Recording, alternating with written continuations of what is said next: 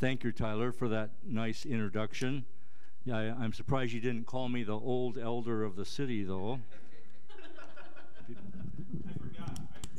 forgot. Because I am resembling that. Um, but it is a privilege to be with you this morning. Um, I am going to talk a little bit about resiliency. But first, I want to just, uh, I think you guys have been, you guys have been in the book of Daniel the last little while, haven't you? I want to say a couple words about Daniel, and it's, it's very relevant to the topic of, of this, what, what we're talking about this morning. And so there was four things that Daniel was known for. And, um, you know, he lived 2,500 years ago. That was a long time, but a, a, a number of things about Daniel have remained, not only some of the, the key things that we know from our, our, our church experience, but even in our culture today. You know that the Daniel the Lion's Den is one of the most, one of the most, most well-known Bible stories that there is. Almost all of us who went to Sunday school when we were kids, we learned about Daniel in the Lion's Den. And there's other things about Daniel that were that's, that remain in our culture too. How many of you have, when something was sort of imminent to happen, have heard the term "it was written on the walls"? You ever heard that? And that's that's a that's Daniel's legacy of of how God used him has stood the test of time. If you, if you um, are a student of eschatology, certainly you'd be familiar with all of the prophecy that we see in Daniel. I'm not going to go down that road today, but there was a couple of other things that Daniel was particularly known for. And as, you, as you're well aware of the story, when he was pulled um, into, in, into captivity, a 15 year old guy that you know, was just barely a man in that culture, and he was pulled in, into captivity, and his nation was, was defeated in war, and he was a spoil of war, and he got taken into this place, yet he remained faithful. You know the story very well about how he negotiated so he didn't have to defile himself by eating the king's meat that was dedicated to idols at 15 years old, he was ready to face death if he needed to for the principle, the main principle that he felt he needed to maintain in captivity. so we see resilient faith in, in Daniel. The other thing we see in Daniel is he was very committed to prayer. Prayer was the thing that got him in trouble. What got him thrown into the lion's den is because he was committed to, to prayer. Probably all, I mean, he, he went he was, went into captivity at age 15. The, the, the lion's den story was quite a bit longer after that.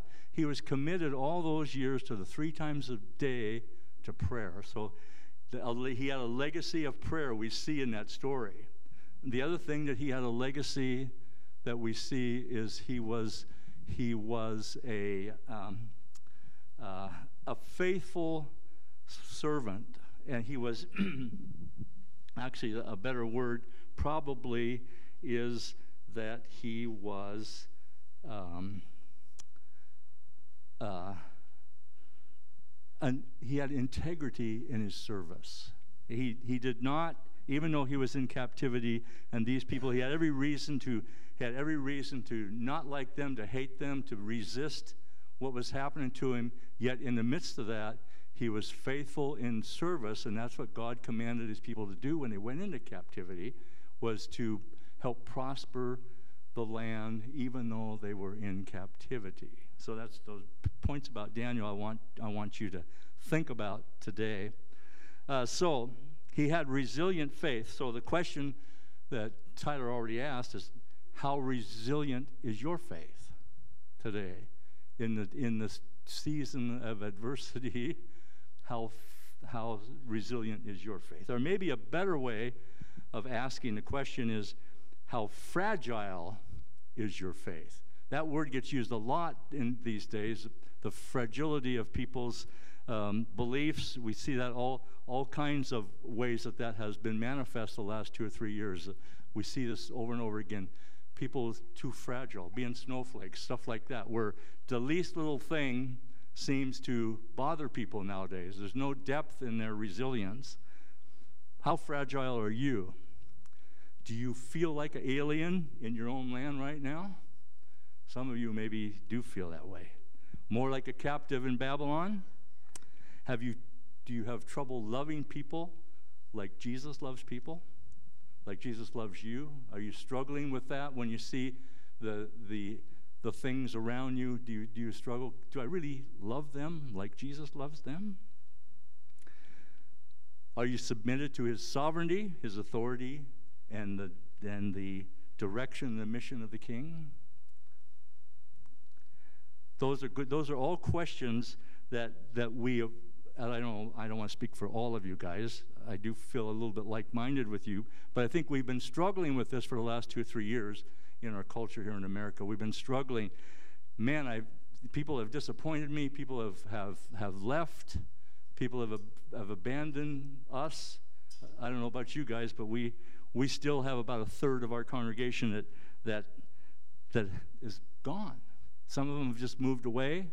Some of them didn't like decisions we made around COVID. Either way, they, they thought some of them were thought we were too strict, some of them were thought we were too loose, and some of them just lost the habit of coming to church. So it feels, it feels, it has felt different, and there's reasons that we can be discouraged in that. And I am going to get to the encouraging part. I, but I, there's a couple of couple more things I want I want just want you to think about the reasons that you might be discouraged. And the first one is the world has changed. Maybe uh, like a lot of you, when when when COVID, um, after the first month or so of COVID, I was thinking, boy, I'm just hoping we can get back to normal. The back to normal was what a lot of people were hoping for well, just get past this and get back to normal. Well, one of the things that, that really become apparent through that process was um, we're not going back to normal. There was, there was what, I, what I call a, a historical pivot had taken place in our world, and not just, not just in our community, not just in our country, but around the world, there's been a historical pivot, and there's been lots of those in history. Jesus coming on the scene was a, a historical pivot, but even when, in more, more modern days, like 9 11 was a historical pivot. Going through the, flying on an airplane nowadays is a whole lot different than it was 25 years ago. Some of these things have been, you know, wars. Some of them have been te- technological um, changes. Certainly, when the printing press printing press was one of those.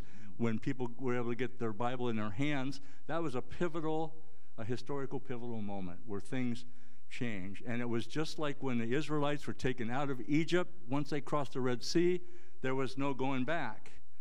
And I use a phrase quite often called "There is no going back to Egypt." When when I hear somebody whining about about the good old days, I say there is no going back to Egypt. the good old days. And, I, and my good old days were, were, were quite a while back. And when I hear somebody talking about that, what, what it was like growing up in the 50s and the 60s, there was some really cool stuff. Better music than today, certainly. better cars. There's a lot of stuff that was better then. There was some more freedom, but there was a lot of stuff in our culture that was just horrible, that was ugly. That was before the Civil Rights Bill was passed. That was before the, we had EPA where we started cleaning up stuff. We were still messing stuff up. So the good old days, there's, there are things about the past, about history, about what we, what we had that, yes, we want to pull forward, but history only goes in one direction. So that's the point I wanted to make here. We need to focus on living in the new place, uh, we as the church. Uh, we as any everybody needs to do that. If you if you really are caught up in not not being able to accept the new, you're going to be sad forever. the other thing that has changed is our country has changed, and a lot of people feel a lot of disappointment and distress around the the changes that have taken place in our country. And I don't want to get too carried away with this, but certainly you guys are well aware that the nation is politically is more polarized than it's ever been since the Civil War.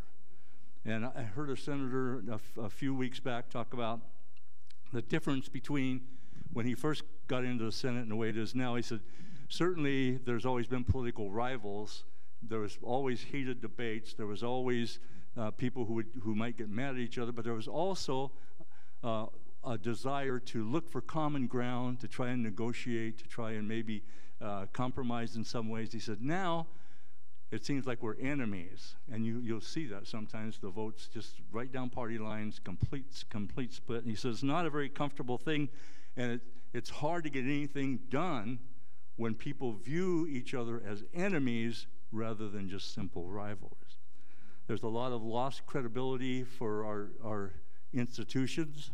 I don't want to say too much about that. I think you know what I mean.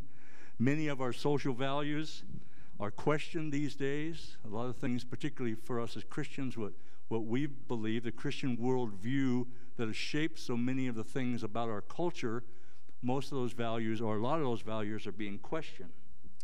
And a lot of sin is both acceptable and legal.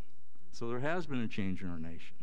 It seems that our government has lost its fear of God.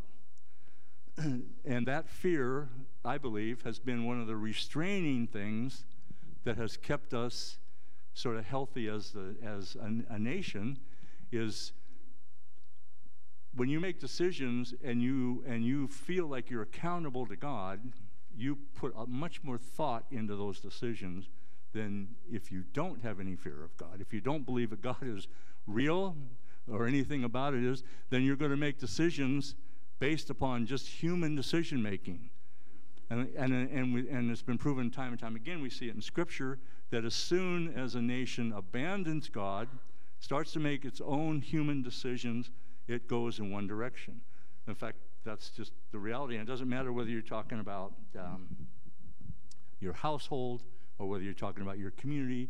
It doesn't matter whether you're talking about your church. The further you get away from God's plan, the worse it's going to go for you. Judgment is going to come with sin. The wages of sin is death. So a nation that turns its back on God can, ex- can fully expect to face judgment, to have to deal with the repercussions of going down that path.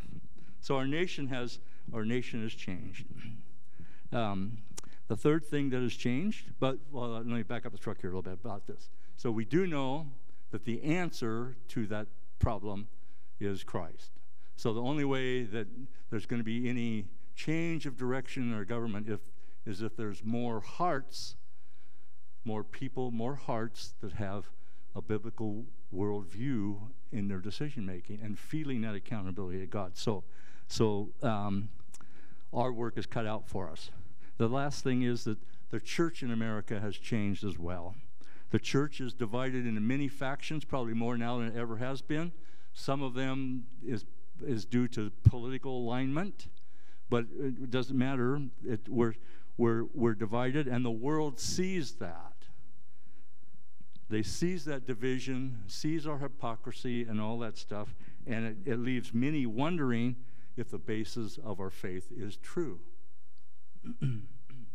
Another word that you see a lot used these days is deconstruction. You know what I mean by that? When people, when, when they're talking about people deconstructing from their faith, walking away from their faith, a lot of prominent, so called prominent um, people have walked away from their faith, and it brings great discouragement. The, the couple that I'm familiar with, a couple people that I used to, I used to uh, read some of their material and liked it quite a little bit, they've, they've walked away. So we we see what appears to be a bit of a falling away in our nation. So let me give you a couple of statistics, though, just for fun. in actuality, and, and I know you're going to tell me statistics statistics can be shaped any way you want to. That, that's true, and so I'm shaping them the way I want to. Uh, um, if I told you that today, or last year, 2022, that there was a poll taken, research done, and that there's actually more Christians in America today than there was in 1972. Does that sound like a real believable thing? Yeah, I don't know. I didn't. I wouldn't. I wouldn't believe it if I was you. It doesn't feel like that to me. but in actuality, according to this, this poll, there's about 20 million more Christian people who say that they're Christians in America today than there was 50 years ago. But there is a significant difference. Um, and, uh, and, and here, here goes a couple more good statistics for you. In 1972, 90% of the people polled said that they were Christians. Um, 90%.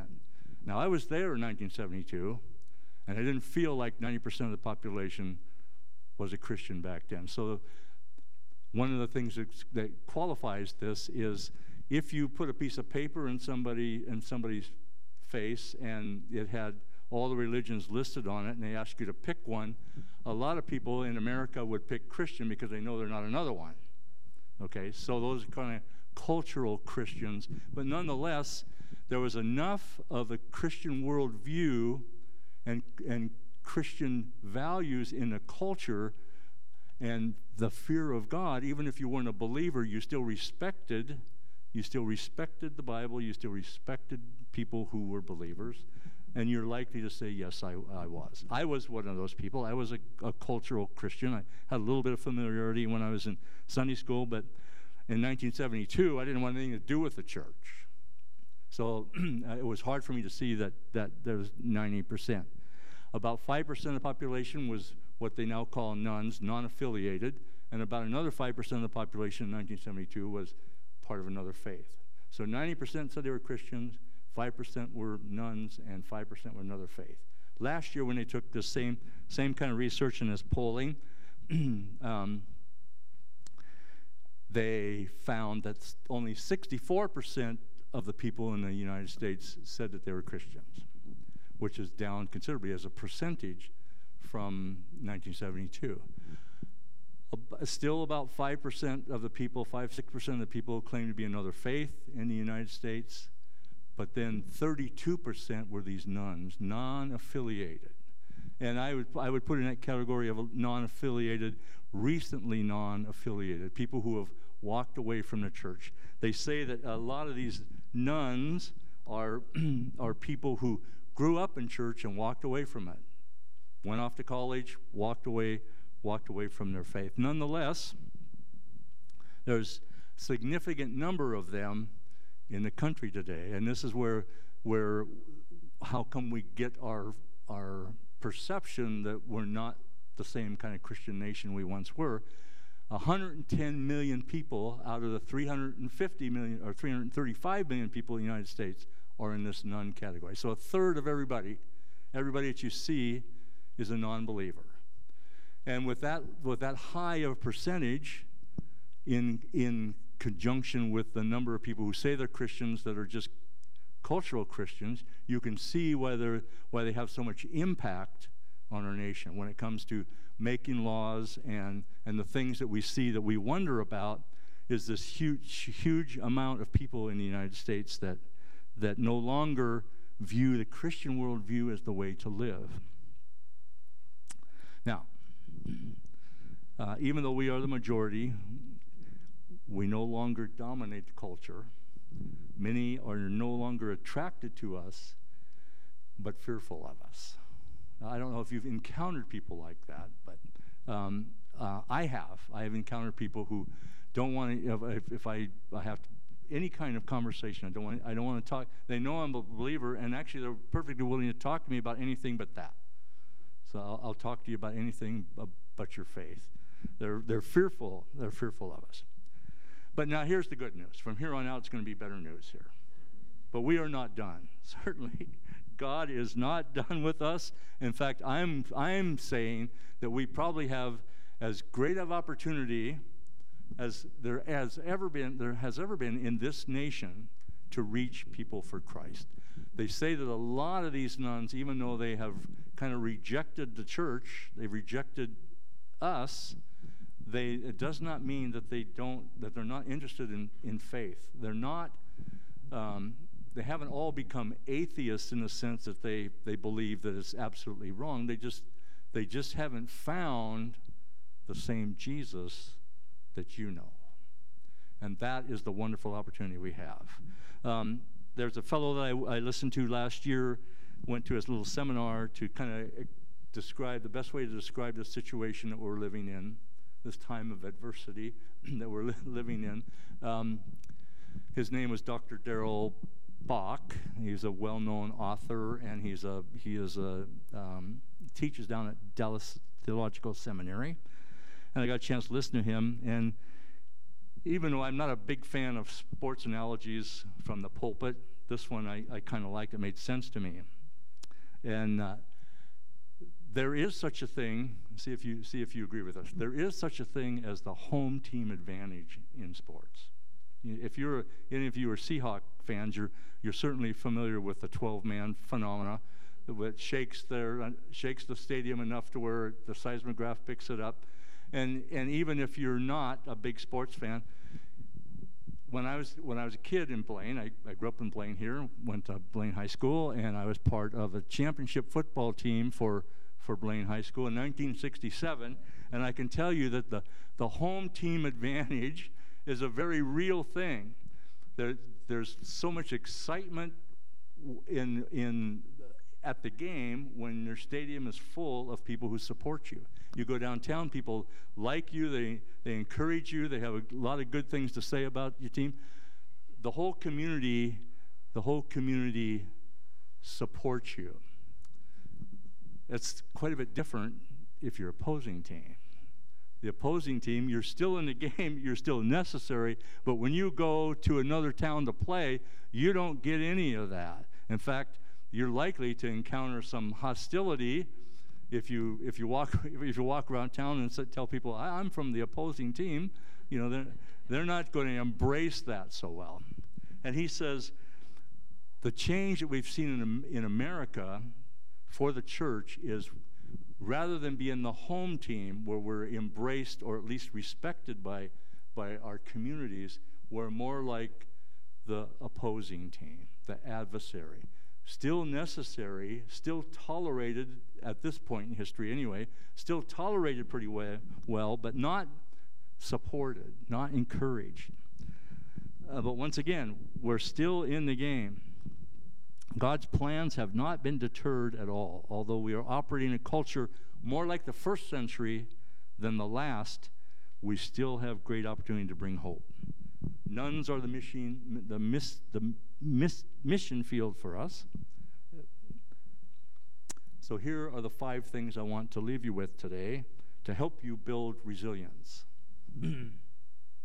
this is the same things I shared with my own congregation uh, last month when we started the new year to try and encourage them in this time of adversity to, to just step away from the discouragement and work on building our resilience. So, the first one, the first thing that I have for you is to refresh or recalibrate your knowledge of Jesus and his mission. And what I mean by that is read the Gospels in the book of Acts. it's not it's not a very long read. I, I, I want to encourage you. Um, find a very readable translation, like the New Living Testament or the CEV, this one that I that I'm using now. That I I read read through the, that just recently myself, just to see what this translation, the difference between the one I normally use. But just read it read it like a book don't worry about what might be. Just let just let what gets in gets in. Don't worry about what you don't understand or if something trips you up, you can go back and study that later. Just just read it. Let let what gets in get in because I'll guarantee you you will be blessed and you will be refreshed by that simple ex- exercise. Just the, the the gospels and the book of Acts. It's about 100 pages, 100 110 pages. Uh, I know some of you maybe aren't great readers. You don't like to read too much. I know there's probably a number of you who read lots of books in a year. 250 page book or 100 page book is not a big stretch. And for, for us to be equipped to be resilient, we need to be refreshed on what it is, who, who Jesus is. I mean, actually, I got a list of things here. um, uh, you know, I, I told you I did this recently. hearing Jesus in his own words and get clarity of who he is, who we are, how he wants us to be, and, and what he wants us to do are all in there. And they're absolute clarity. It's very, especially if you use a real simple, a, a real simple translation. Now I got to, I got so inspired, and this is not to just brag about this, because this is the second time I've I've did this as a result of a pivot in life. When I first retired, I thought I'm going to be doing something completely different in life now. I've I had a 38 year in my workplace, long history there. Life's going to be completely different for me in retirement. So I I made the point of reading the the, the Gospels and and Acts and found what I've just described to you. I just did it again this time this fall because coming out of this in this post-COVID world, I felt refreshment was a good thing to do, and it, and it did. It was a blessing to me, and I encourage you to do the same. And if you go further, you end up reading the whole New Testament. Um, you'll also find quite a little bit in there about facing persecution and dealing with false teachers, which are other big things for us to think about today. Okay, number two is renew or revive your relationship with Jesus. And what I mean by this is confirm your identity in Christ. I mean, confirm it. Are you really a Jesus follower? And uh, does the King of Glory live in your heart? Does what you do and say look like you are a real disciple?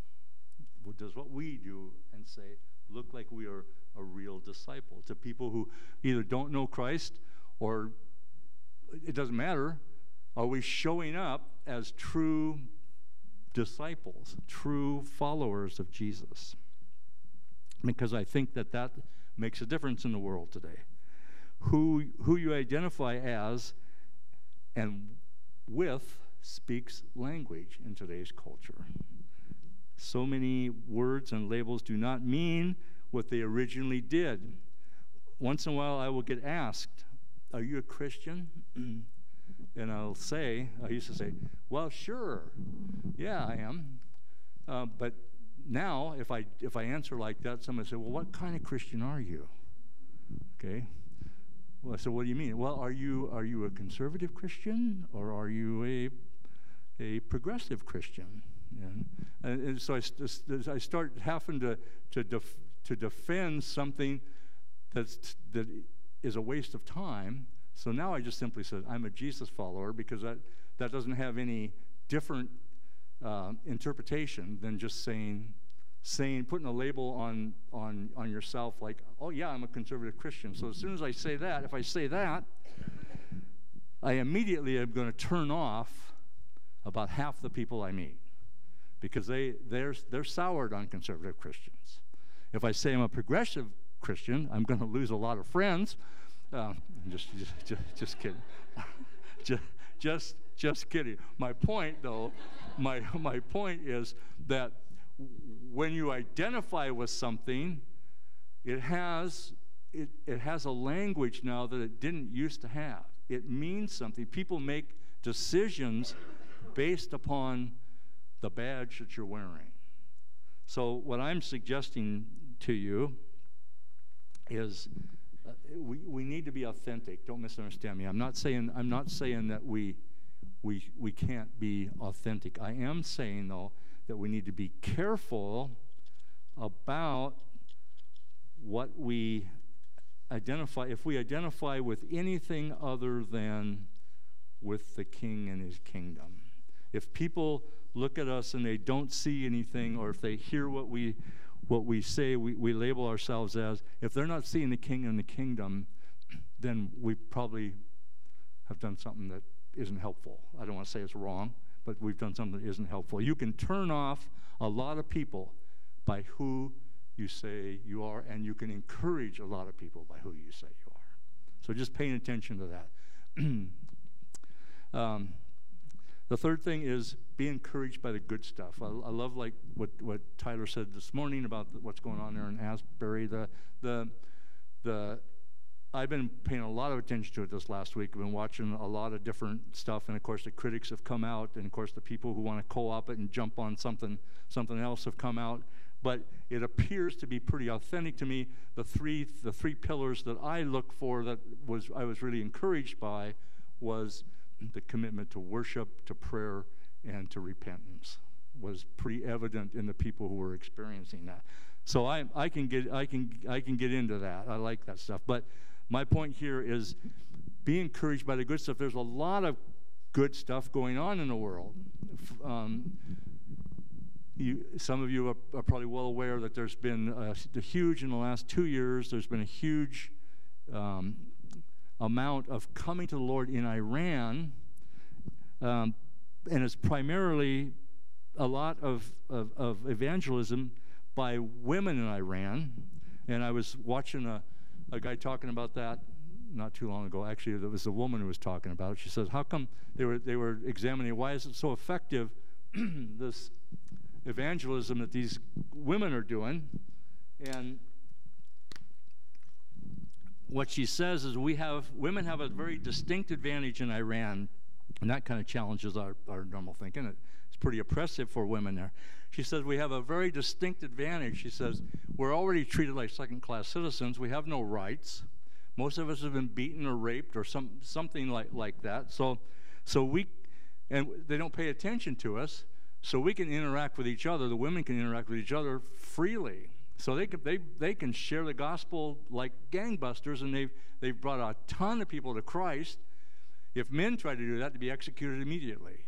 So these women have been able to then quietly influence their husbands for Christ. A lot of them become then, you know, they don't try, they try not to stand out. But, but there's been a huge movement. It's been one of the, two years ago, the conversions in Iran was the highest in the world.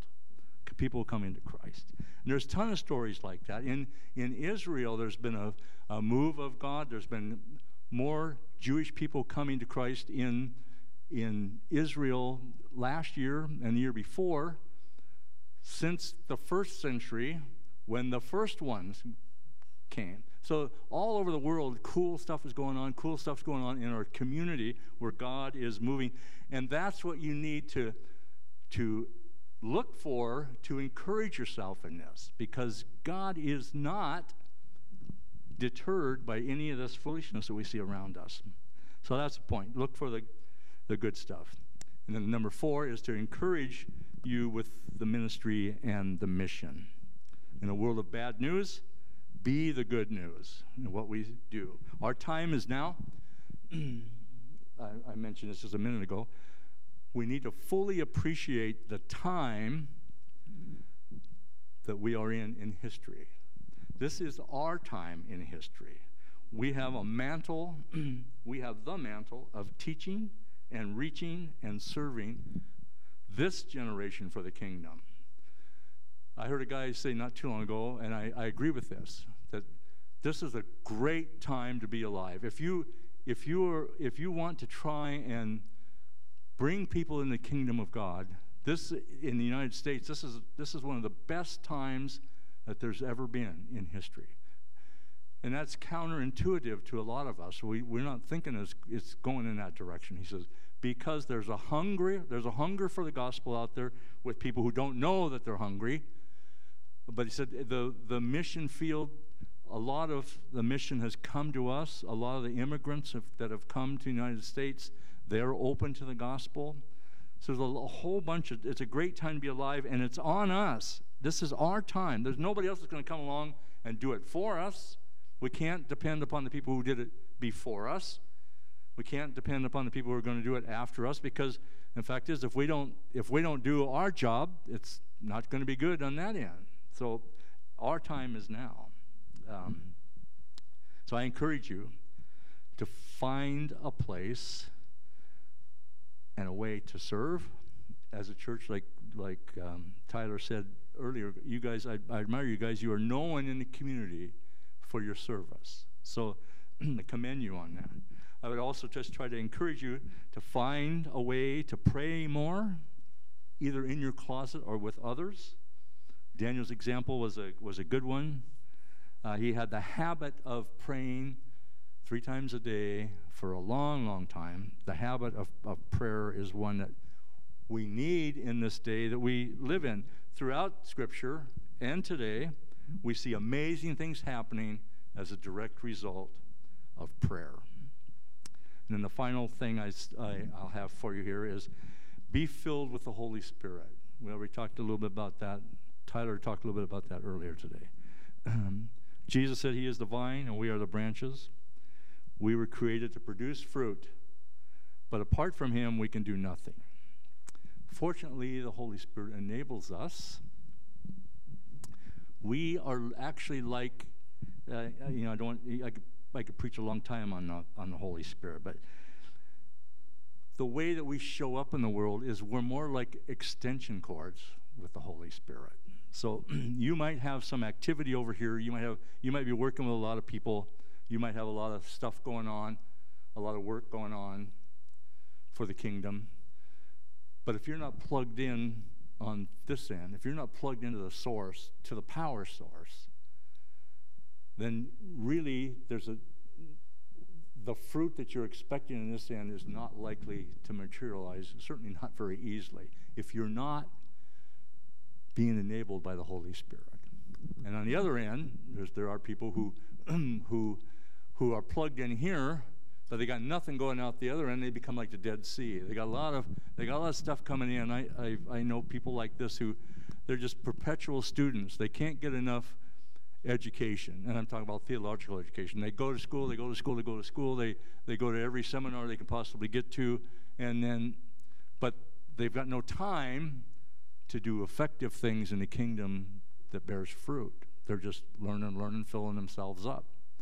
I don't want, I don't, I don't want to accuse anybody of, of spiritual gluttony, um, but sometimes it looks like that. Sometimes people don't have enough time to serve because I'm continuously just filling up myself and it kind of evaporates in the air. So that we've got to let the Holy Spirit flow through us, fill us, flow through us, and and for the things to happen. And then my parting my parting thought here is um, let's be people of influence, be full of faith, grace, and kingdom knowledge. Be full of hope and eagerly anticipate Jesus' return. And that's what I have here this morning.